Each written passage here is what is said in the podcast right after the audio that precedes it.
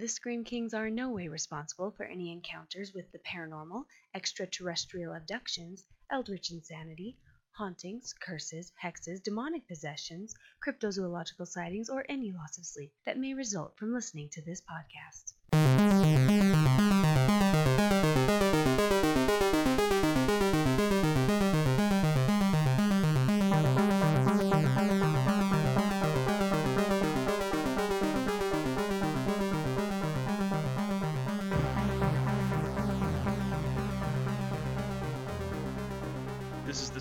Is the Scream Kings podcast. I'm Nathaniel Darkish. And this is Max George. On the count of three, you will be in the sunken place. oh, goodness. We're going to talk about an incredible movie today. I'm very excited. This movie blows me away. Yeah, it's one of my very favorite movies of last year. Uh, of course, we're talking about the Oscar award winning film, Get Out. Ba-ba-dum. That's right. Horror movies can win at the Oscars too, people. Not very often, as we will discuss in some length, but when it does, it's super awesome, and I think it should happen more often. Get out. Um, so I guess we could just do a quick plot summary and then start digging into what makes this movie so freaking amazing. Beforehand, I do want to drop the spoiler bomb again. Um, this movie is really brilliant, and the plot is very intricate. And a lot of the spoilers we're going to drop, I had no idea they were coming when I first saw this movie. So if you genuinely do not want to be spoiled, especially in such a good movie like this one, go watch the movie first and then listen to the podcast because this movie has some pretty intense stuff that is very big in terms of spoiler criteria, I would imagine. Yes. And I mean, it's not that hard to find this movie. It's, I mean, it just won an Oscar, so it's uh, really available for, for rental everywhere. You know, you can Redbox it, you can, you know, find it on Amazon or, you know, find it in stores or whatever. So it's a very accessible movie, and I think pretty much anyone who is a fan of horror is going to absolutely love it. Agreed. So, um, let's get into the plot. Um, if you don't mind, I'd like to start us out. Go ahead. Okay. So the beginning of the movie is really kind of spooky in itself just because you have this African American individual walking down the street and then this car pulls over and you don't really see a whole lot of what's going on but clearly he's getting abducted and beat up and then a, he gets pulled into the car and that's how the movie starts. And then the credits start to roll and for me this was one of my almost one of my favorite parts of the movie because the credits kind of were split into two different musical themes. The first part was kind of this fun, jazzy, kind of, I don't know, fun and upbeat type of music. And then the second part became this weird, like voodoo-ish, kind of creepy music going on in the background. Yeah, lots of uhs, but like like but not not pretty Oz, like scary Oz. Like Demon Oz. I think we Yes. found the hashtag for the episode. Hashtag Demon Oz. And so that really, I think, set the precedence for the movie is that you knew this was going to be something creepy. Um, in the beginning of the movie, there's this individual, an African American, and his acting is just phenomenal. And it's Chris Washington. He is. Oh, no, excuse me. It's Daniel Kaluuya. I don't know if I'm pronouncing that right. He plays Chris Washington. Excuse me Yes, Daniel Kaluuya. and his girlfriend, who is named Rose Armitage, and she's played by Allison Williams. And they're just kind of having this nice little exchange, and she wants him to meet her parents. And he's very concerned about him being an African American and how that's going to be coming across to her family. You kind of get the sense that maybe her family is one of those old fashioned, you know, where racism is still alive kind of a deal. Maybe they had talked about it before. Um, and so there's a little kind of uncertainty with that. And she assures him that they're very progressive, that her dad would have voted for Obama for a third time. And really, wouldn't we all have voted for Obama for a third time? Better than our current uh, political leaders. If we want to talk about a real horror movie. Anyway, and then they end up going and they are driving on this road. We find out that he's a smoker, but he's trying to quit. His girlfriend isn't really a big fan of that. And all of a sudden, this deer jumps out of nowhere, and they hit the deer and kind of swerve off the road. And eventually, a police officer comes, And again, a big part of the movie is are these underlying and really not underlying, but kind of subtle racism tones that really get under your skin. The police officer comes up and is talking to the girlfriend, Rose, and is asking for her ID and her driver's license and you know just typical police officer things to do. And then all of the blue he asks for Daniel Kaluuya's character for his ID and it's like well why? He wasn't driving. He was a passenger. And Chris Washington's character kind of is getting you know kind of passive with it saying okay it's fine it's fine but his girlfriend Rose is really like no what are you doing with this officer like really kind of puts the officer in place, which was very refreshing to see. Um, and I don't know if you agree with that, but I think it was really a good point that the movie made very apparent that this girlfriend was very anti racism, which was nice to see and kind of gave you a sense of comfort. Though, kind of referencing some spoilers that are about to come, maybe that wasn't just a anti-racist move on her part. Maybe there was a an underlying reason why she didn't want uh, his ID to get scanned into the police system. I know, I know, but at the time when I was watching this, I thought she was being a good person. yeah, yeah.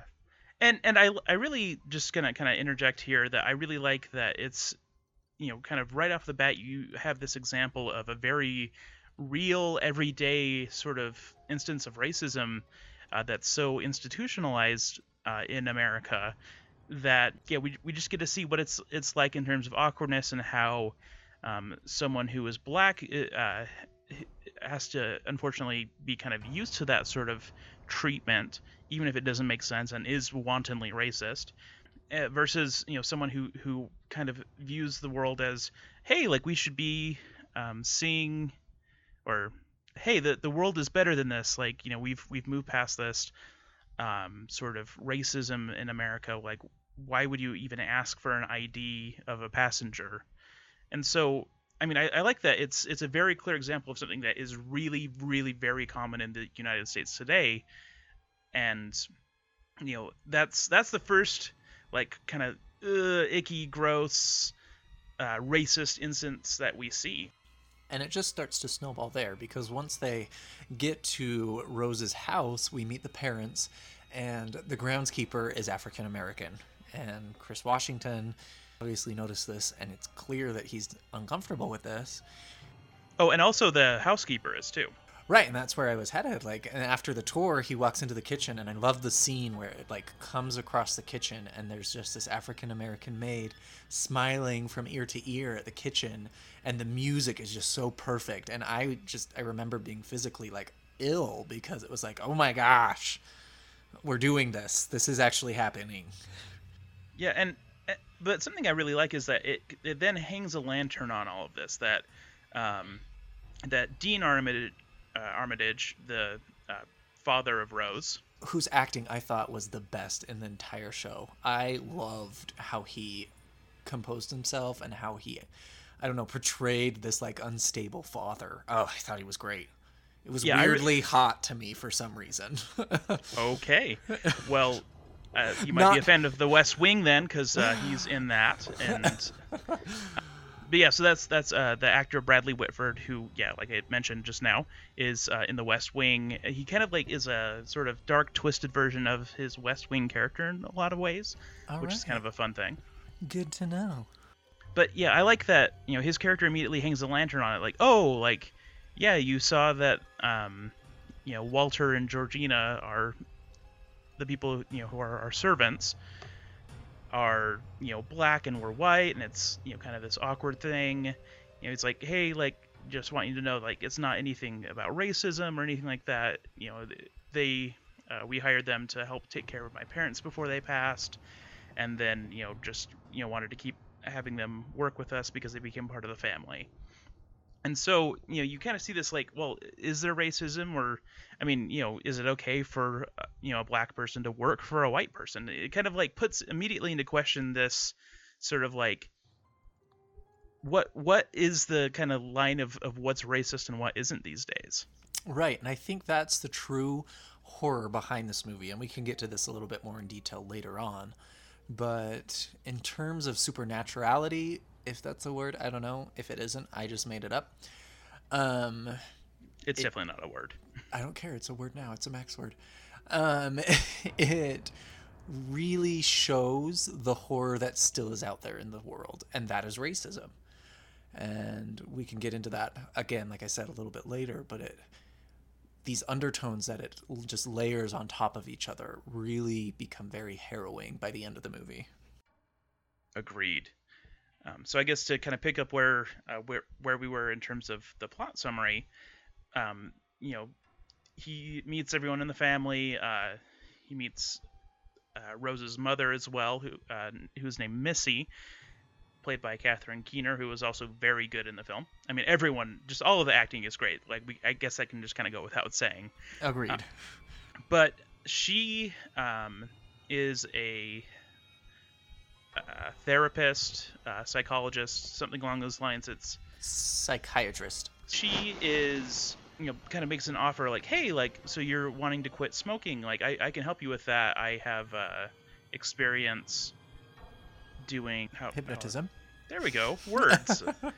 uh, she offers to help him by hypnotizing him to help him overcome the cravings. And he says, you know, oh no, I, I'm good. Like I, I don't want people get, you know, kind of getting into my head. Um, and then uh, shortly thereafter, you also meet Rose's younger brother, Jeremy, who is a little bit more overtly racist in uh, his interactions. He starts saying like, oh, like hey, you know, with your ethnic, uh, you know, kind of your ethnic background, like you'd be really good for being an MMA fighter and things like that. And he's just like, oh, like pardon me, like why why does being black make me you know have to have to be that kind of thing?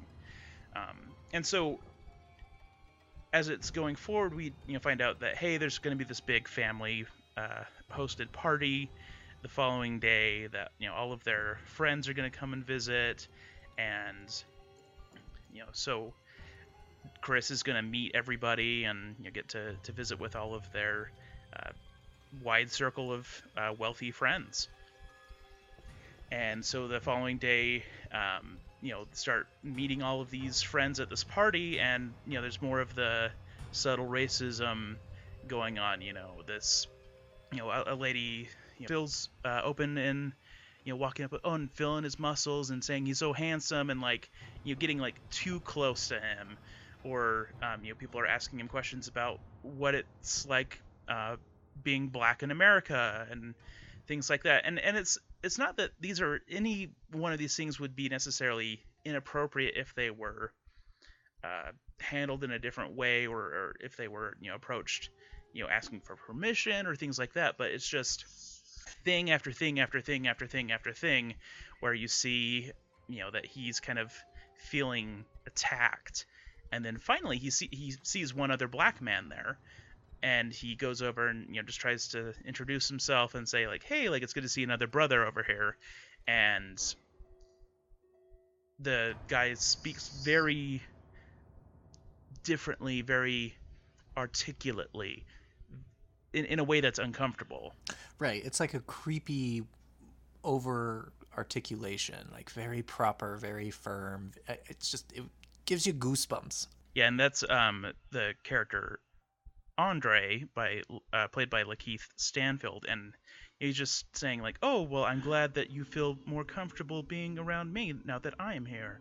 Like things like that. It's just kind of this weird awkwardness uh, in this conversation. And right after that uh, interaction where uh, chris goes for like a, a fist bump and guy just like grabs his hand and like shakes it which is weird. Um, he excuses himself, goes and tries to call his friend, who I guess is someone that we probably should have mentioned by this point. Uh, his uh, his best friend Rod, who is uh, at this point uh, he is a TSA agent, and he is work um, he is like taking care of Chris's dog, and is kind of his his uh, connection to the outside for the the purpose of the film.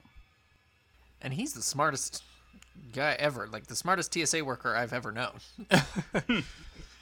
um, and so it gets to the point where Chris kind of sneaks a picture of Andre just so he can kind of show his buddy Rod what's going on. And when he does that, Andre kind of snaps and kind of comes out at him and says, Get out, get out, get out. Almost very warning like. And attacks him. Right. And that's really when the movie starts to snowball because then Rod kind of figures out that Andre is this friend that they've known. And he Yeah, like a, a friend of a friend. Right. Who had been missing, who's gone. And so Rod starts, you know, really freaking out that, you know, Chris, you got to get out of there. Chris agrees. He goes to his girlfriend Rose.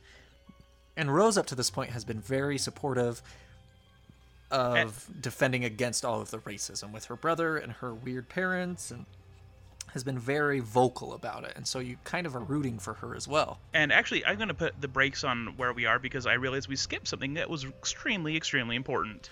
The hypnotism? The hypnotism.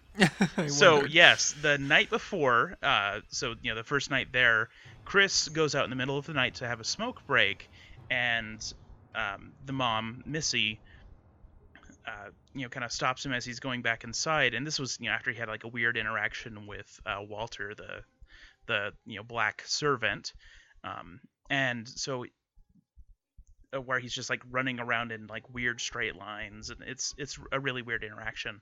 But um, yeah, Missy says like, "Oh hey, like come sit with me. I'm just you know drinking tea. Like let's chat for a minute," and she hypnotizes him. Do you want to go into that? Yeah, um, and so they're just kind of talking. She has a little teacup there and is kind of stirring the tea, making these little clinking noises. And he, she starts asking him about Chris's his kind of traumatic childhood. He didn't really have a father around. His mother died at an early age, and so she's trying to kind of pull these emotions out of him. And he's starting to realize that it's hypnotism. And it comes to the point where the hypnotism becomes um, paralyzing and he can't move absolutely. And he's realizing this and he starts crying and his eyes just won't shut. And it's really harrowing scene just because he's in so much agony but you can't visibly see it. You can just kind of see it in his eyes.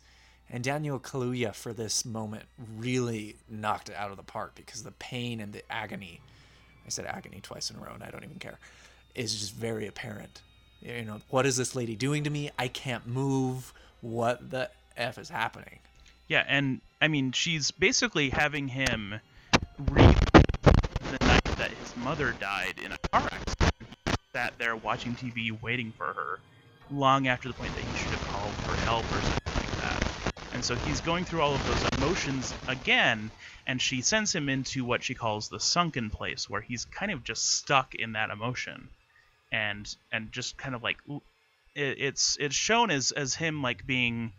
Uh, like sinking further and further away from the scene of you know sitting in the chair uh, across from her and so he can kind of see what's going on and, and he's distantly aware of it but he can't control his body he can't control anything and then he wakes up and then there's the day of the party so referencing that hypnotism he takes a picture of andre andre freaks out um, it leads to this to rod figuring out that andre has been missing Chris kind of realizes that they're in this crazy situation. Something is weird is going on, and he convinces Rose to help him leave. So they're packing up, and in her bedroom, he finds this box filled with pictures of other African American boyfriends that Rose has had, and it's not just one or two; it's like twenty. And and she says that he was the first black man that she's dated Right. And then she comes back in. She's still really supportive of them leaving. And so they're trying to get out the door. And obviously, the parents and her brother are upset by this. They want him to stay. And they're starting to ask him really kind of creepy questions about what his purpose is and this and that. And he's screaming at Rose, like, find the keys, find the keys, we need to go. And at one point, she pulls the keys out and she's just like, I'm not going to give you the keys. And that's where my mind was just like, oh my gosh, she's evil. well so so the fact that among the pictures there were uh, pictures of walter and georgina the you know the family's servants uh, among the people that she dated that didn't make you freak out No, I mean, it did. And I knew she was going to be evil then. But she was just I was rooting for her so much up to this point and the minute she did that it was just like I'm done with you. Uh, because at that point you didn't really know what was going on still. Yes, and so at that point you find out that and and some of this has been kind of revealed but out of context, uh, just you know shown in in different scenes. But basically you find out that uh, Chris has been bidded on. His body has by the people who attended the party, and specifically the person who won the this auction for his body uh, is a name uh, or is a man named Jim Hudson, uh, who is a uh, blind art collector, and uh, Chris is a photographer, and so he wants Chris's body so he can once again have an artistic eye. And so basically, uh, what Chris finds out as he is sitting strapped to a chair uh, once he wakes up um, after getting like knocked out by uh, the brother is that there's going to be a procedure and Jim Hudson is going to have his consciousness put inside Chris's body and Chris will live in the sunken place. He'll be aware of what's happening, but won't have any control over it. That you know, his body will now be uh, Jim Hudson's, and that kind of gives us context for what's going on with Andre. Um, you know, that was uh, another person who uh, had dated Rose previously and uh, was abducted by uh, her brother Jeremy at the start of the film, and then um, you know also Walter and Georgina, you find out you know they they have some of these uh, people's bodies in them, uh, or their uh, other people's consciousnesses in them, specifically uh, Rose's grandparents. Which is a really fresh take on kind of the possession story. It's not this demon that is crazy and possessing and doing terrible things. It's humans actually doing the possessing, which I think is fascinating. Um, and I guess for sake of time and the podcast, I mean, we could go over scene by scene by scene. Uh, eventually, Chris escapes this chair, and obviously, chaos ensues. And you kind of want to go over the more kind of a broader plot of what ends up happening at the end. Okay. Um, so he kills the Armitages while escaping, with the exception of Rose, uh, who is chasing him with a gun as he's running away from the house. And, you know, he briefly overpowers her, but then gets tackled by Walter, who, you know, is, you find out, you know, uh, uh, Rose's grandfather. Uh, they have a struggle, but then Chris remembers the, the moment of lucidity that was caused by taking a picture. And so he, uh, you know, takes a picture with his camera real quick and so the person who Walter once was, you know, kind of comes to himself long enough to shoot Rose with her own gun and give uh, Chris the chance to potentially escape.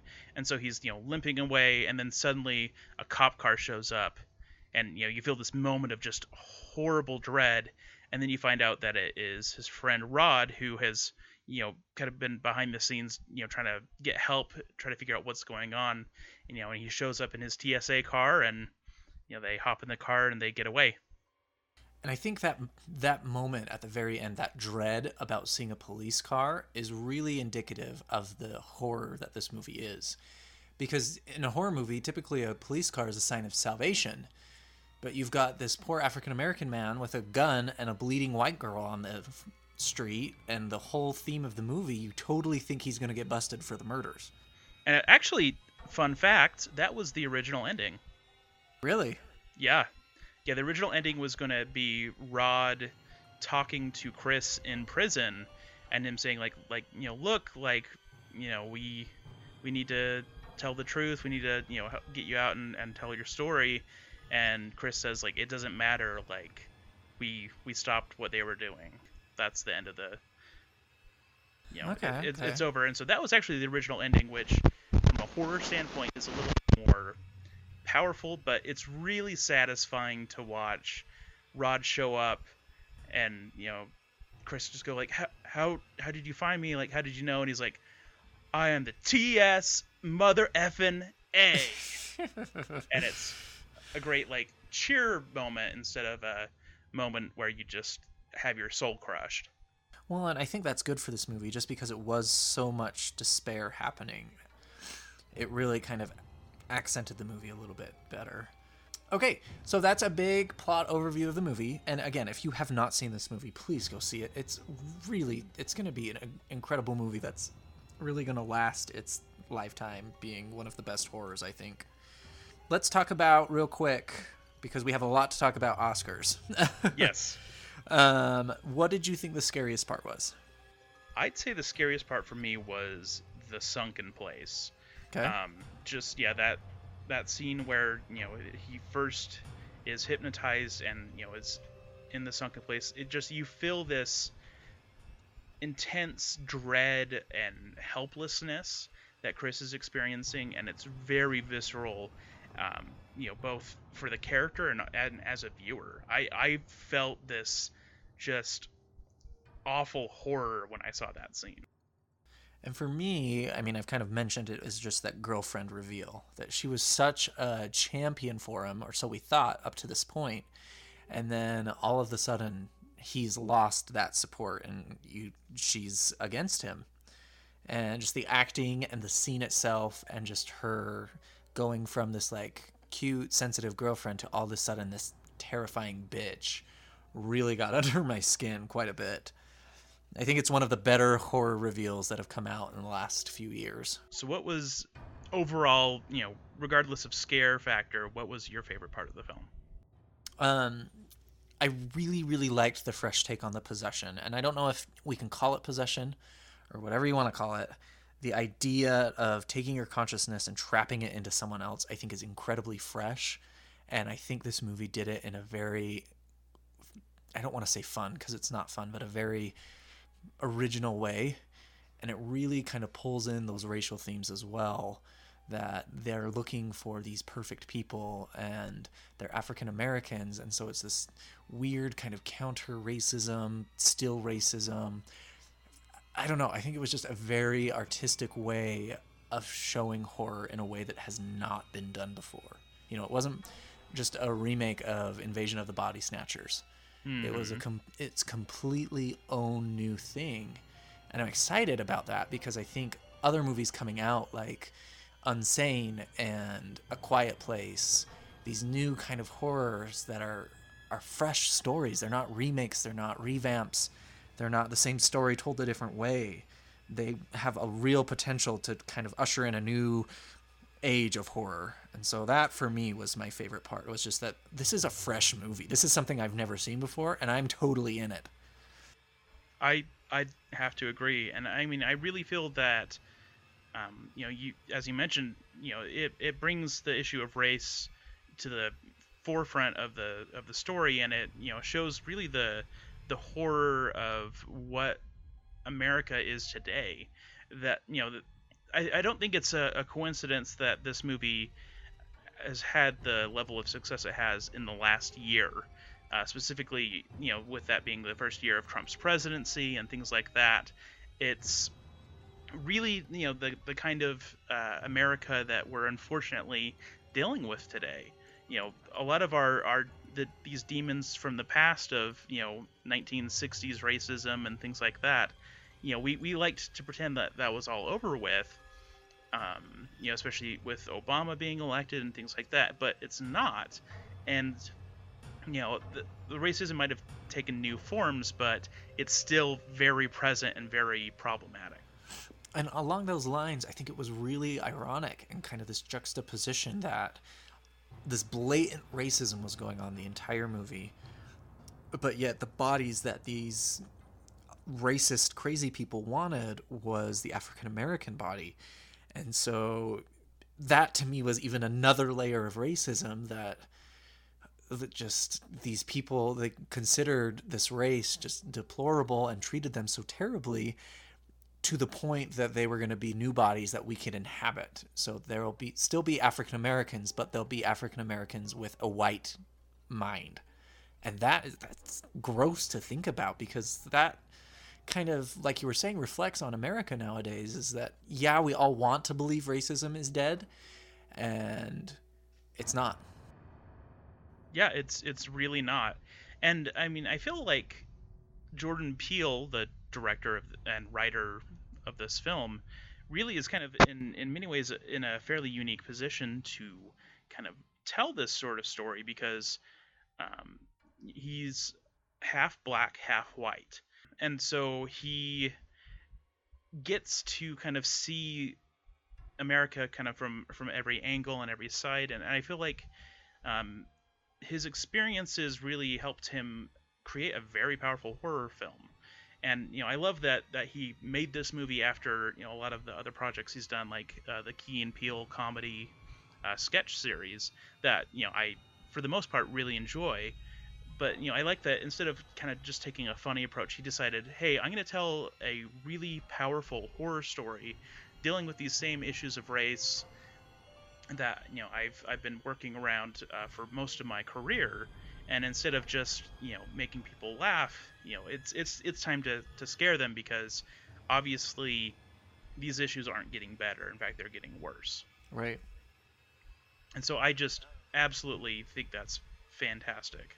It's a very poignant movie for the times that we're living in. You know, everyone is clamoring for social justice, but behind closed doors, there's still a lot of these feelings that go around, and whether that's racism or sexuality or immigrants, a lot of these ideas are still so pervasive out there. It's it's that's why this to me is one of the best horror movies is because it takes something so real and just throws it in your face and you can't get away from it. You can't get out. I guess kind of going into my very favorite part of the film, it's it was kind of hard to choose just because it's such a well constructed film. Uh, you know, I've, I watched it a couple of times now, and um, every time I, I notice more levels and kind of more um, things being foreshadowed and set up, and so uh, all of the writing is really strong. But I feel like one of the most powerful scenes is the auction scene, uh, which we didn't really touch on in great detail, but it's these, um, you know, everyone is sitting and it looks like they're about to play a game of bingo. and You know, they all have bingo cards, but they're using it to place their bids, and you know, it's just uh, Bradley Whitford's character standing in front of them all, uh, just you know, silently uh, raising up fingers. And I believe the the bid is, I from what I understand, probably ten million dollars for Chris's body. Yeah, that yeah, I didn't like that part either. That was a good. Yeah, it, it it just was very powerful to see that, and to kind of see this silently playing out while you know this intense music is playing. It it was just a really powerful scene to watch. So, is there anything about the movie that you didn't like, or you'd like to change, or just thought could have gone a different way?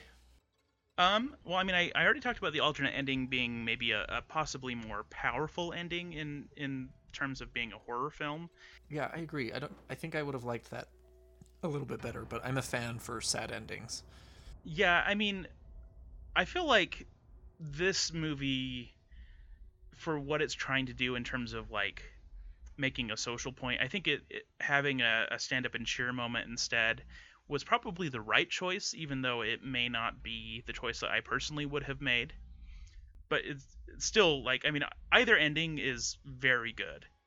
And then I guess just the only other thing I would change is maybe the the process for uh, doing the consciousness transference felt kind of cartoonish in a way, like kind of something that you'd see in like a, a cartoon parody of, a, of some mad scientist sort of thing it didn't quite feel as real and visceral as a lot of the other parts of the film. So it just kind of threw me out a little bit.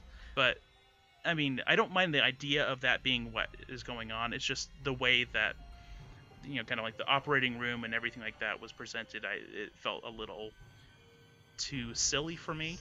Yeah.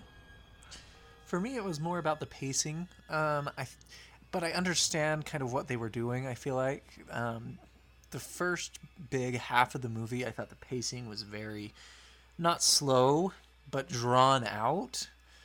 Uh, it just kind of felt like it was trudging along at a very pleasant place, and then all of a sudden it just snowballed and went out of control.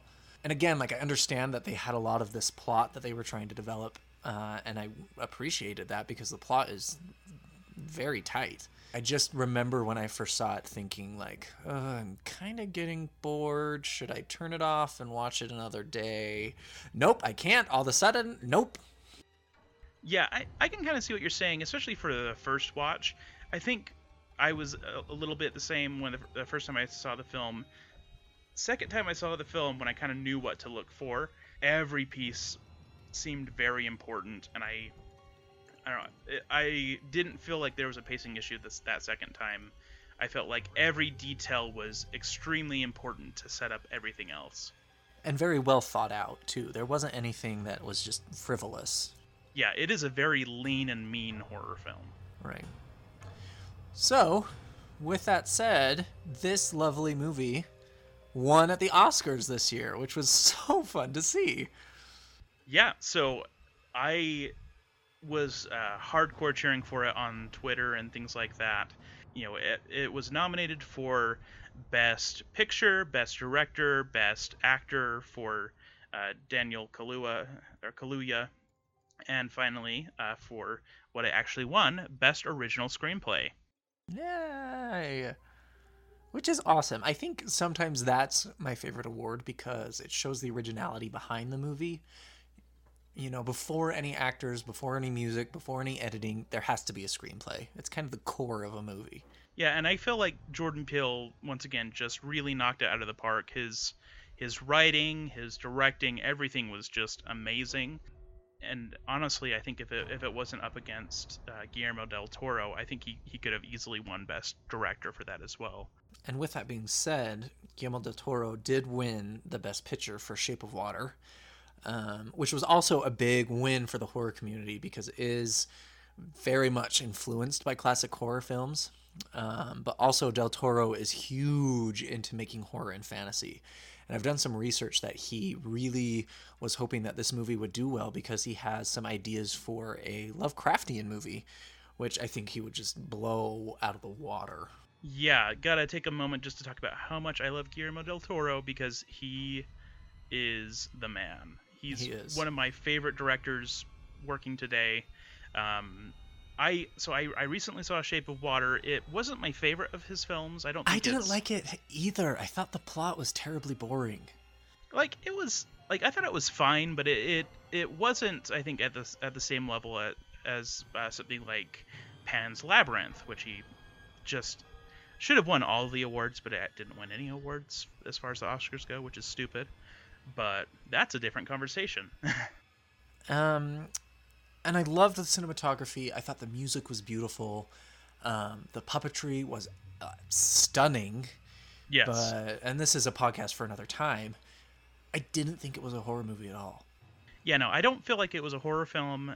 I feel like the horror community is as excited about the win there as it is because Del Toro has directed several horror films and also um, I feel like just because you can really see the the kind of like classic Universal monster movie influence on how that film was made. That's also yeah a big part of, of why it's such a big deal to horror fans, and also just because ultimately just really any genre film winning is really a, makes makes for a a good day at the Oscars. I feel like genre fiction in general, be it you know in literature or in film or whatever, just often gets the raw end of of everything uh, term in terms of like critical reception, which is really stupid because most of the books that have made the biggest difference in my life have been fantasy or horror or sci-fi. Right, and that's kind of the the struggle of the Academy. They have a very it's almost like a clique of movies that they really hone in on and focus to. So any win that the horror community can get is a win. Yep. And speaking of which, I just kind of wanted to just talk about uh, some of the uh, ways that horror has been represented in the past at the Oscars. Hit us. All right, so the first nomination uh, that has uh, ever been for an Oscar film was uh, for sound recording for The Bride of Frankenstein, which um, I'm just going to come out and say it, it was a that's a criminal crime that that's all it was uh, nominated read. for because um, it, it should honestly have best actor and best actress nominations at very least because Karloff as Frankenstein's monster is just incredible. And I'm forgetting her name, but the, the actress who played the Bride of Frankenstein, even though her uh, screen time was actually pretty minimal, also just knocked it out of the park. So, you know, just gonna drop that there. So, uh, other then after that, we have Psycho uh, being nominated for Best Director and Supporting Actress uh, for Janet Leigh. Didn't win anything though. Um, Rosemary's Baby was the first uh, horror film that had uh, any big wins. It won Best Adapted Screenplay. Oh no, sorry, didn't win that. It was nominated for Best Adapted Screenplay and it won Best Supporting Actress, uh, uh actress Ruth Gordon. Um, and then the first really kind of breakaway hit in terms of Oscar nominations in horror was The Exorcist, which had 10 nominations and won uh, Best Sound and Best Adapted Screenplay. Um, I'm going to agree with the screenplay sound. Hmm, honestly, Yeah. I could have done better. Eh, agreed. But yeah, I mean, so it had nominations for pretty much all of the, the major Oscar things, you know, Best Picture, things like that. And then Jaws was nominated for Best Picture, uh, but Spielberg kind of got snubbed on that one, which is a shame because it's a really good movie. Then just you know, kind of a, a few rapid fire. Uh, Omen had an Oscar for Best Score. Alien won for visual effects. American Werewolf in London had uh, Best Makeup. Poltergeist had three nominations. The fl- uh, the remake of The Fly had Best Makeup nomination. Aliens had seven nominations um, and won in some technical categories. First, like really big uh, win in terms of a- uh, acting uh, was Best Actress for Kathy Bates for the film Misery, and yeah, she knocked it out of the freaking park. Oh my gosh, that movie still gives me nightmares. I know I I absolutely adore that movie. It's by far one of the best Stephen King adaptations, and Kathy Bates, yeah, can haunt my dreams. Even though I think in in real life she'd probably be really delightful. No, she's terrifying to me. If I met her in person, I would be so scared. Oh yeah, well I, I would be afraid of being kneecapped, but you know that's because of misery. A, a few years later, we had The Silence of the Lamb, which totally just knocked it out of the park. It swept all of the awards. It you know won best uh, best director, best adapted screenplay, best actor, best actress, and uh, best picture. So yeah, that one won all the awards as it should have because it's a pretty much perfect movie. Yeah, agreed. Um, and then since Silence of the Lambs, we've seen actually very little in terms of horror. We had uh, director screenplay nomination and best picture nomination for The Sixth Sense, and then uh, Black Swan got nominated for best uh, picture, but neither of those films won anything. And ne- then we have Get Out winning this year, so we are now caught up. I think from that segue, I think it would be good to kind of throw in. We had a Twitter question! Yes, we did. Thank you, thank you, thank you, thank you, thank you, thank you so much. At Horror Madam, you made our days by asking a question, and we love interacting with the community. So thank you so much. This was so much fun to get a question. Yes, and and we're gonna do better about asking questions in the future. Keep an eye out, people. The question asked was Loved the movie, the message, directing, writing, but there are some amazing horror films that never got recognized by the Oscars. What horror films do you guys think should have? And for me, and I know Nathaniel, you'll agree, Pan's Labyrinth to me is one of the most beautiful works of horror fiction I've ever seen in my life. Yes. Um, that movie should have won something for cinematography. Uh, I just thought it was breathtaking. yes, it should have won all the awards. It should have won director, best picture, or I mean, I guess best foreign. I mean, I guess it it would would have been a, a foreign film, so um, it should have won at least best foreign film. I also loved The Witch. Not everyone loves The Witch. It's kind of hard and gritty to get through, and there's a scene that is really traumatizing. But just how in depth the characters got into the roles, I thought the acting was sublime. It was just a really stunning piece of acting work in my mind. Yes, I definitely feel like uh, the the main actress for that, whose name is escaping me right now for some reason, she definitely should have won for her performance at very least. But yeah, Other than the baby scene, this movie has one of the scariest scenes of all time I've ever seen in my entire life. we should probably do an episode about this movie. I love this movie. Yeah, me too. I I really want to cover that one. So I I wholeheartedly agree there. Let's It was see. Anya Taylor Joy who played Thomasin in The Witch. She was the one who you were referencing earlier. Um, one more movie that I want to recognize that I absolutely love is The Babadook. I thought this was an excellent movie, not only as a creepy supernatural horror movie, but really showed a lot of the dark side of children with kind of special needs and how challenging that can be, especially in a single parent home. And just how the acting portrayed that. Again, I think this should have won some awards. I love the Babadook. I I really like the Babadook. Maybe not as much as you did. Um, but yeah, I, I agree that it definitely should have at least you know gotten a nod by the by the Oscar committee at very least. Right. I don't Um, necessarily think it would have won things, but it should have been nominated in my mind. Yeah. Um, I think kind of going back to some of the films that we uh, touched on that had you know nominations and the like. Um, I think Psycho should have definitely won uh, Best Director, if not also Best Picture, because Psycho is pretty much perfect as well. I mean, I mentioned that like the that Alien had won some stuff for effects, but I think like The Thing would be another great example of a horror film that should have won for uh, its effect work. And uh, as I mentioned before, Karloff should have lots of wins for like best actor for the Frankenstein films. It's just, uh, he's so good. So maybe let's rewind and get back to Get Out. You know, it obviously won these awards. It's going to be a great movie. Let's do the screams and the crowns for it as we wrap up, and then we can share our exciting news. Sounds good. Um, so where would you put it in terms of screams? Um, and once again, just to remind our audience, screams are what we consider to be the scare factor, how scary it is. Crowns being how good of a movie we think it is. Um, just so we all keep that distinction correct. So as far as screams, I gave it a six. I thought it was very, very scary, but I thought the scares were more um, Ideological. Yes, yes, that's subtle and ideological. Really made you think about how the world is right now and how terrifying and truly horrific that is. That's why I gave it a six.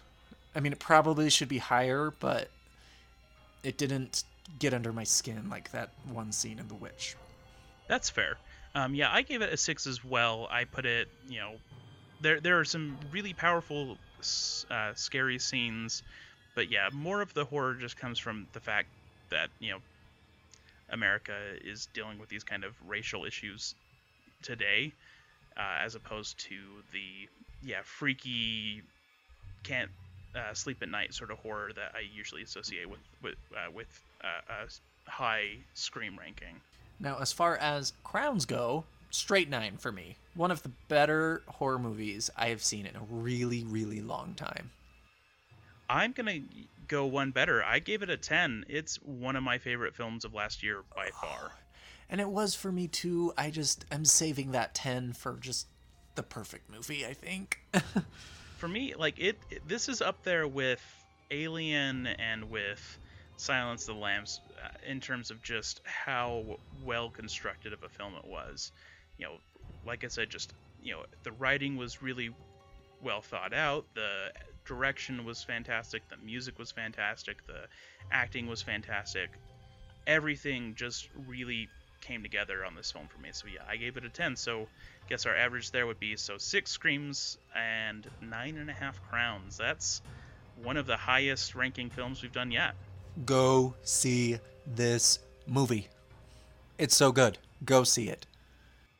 And then watch it again, Yes. and then own the Blu-ray.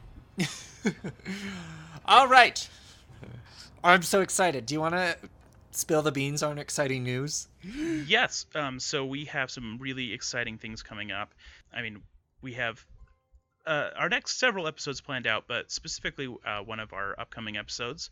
Uh, probably not the next episode, but the following one is, I'm guessing, what we'll be doing based on our schedule, uh, is going to feature a member of the horror community, um, a uh, horror pro, Dan Wells, uh, who is an author, uh, best known uh, in the horror community for writing the John Cleaver series of novels.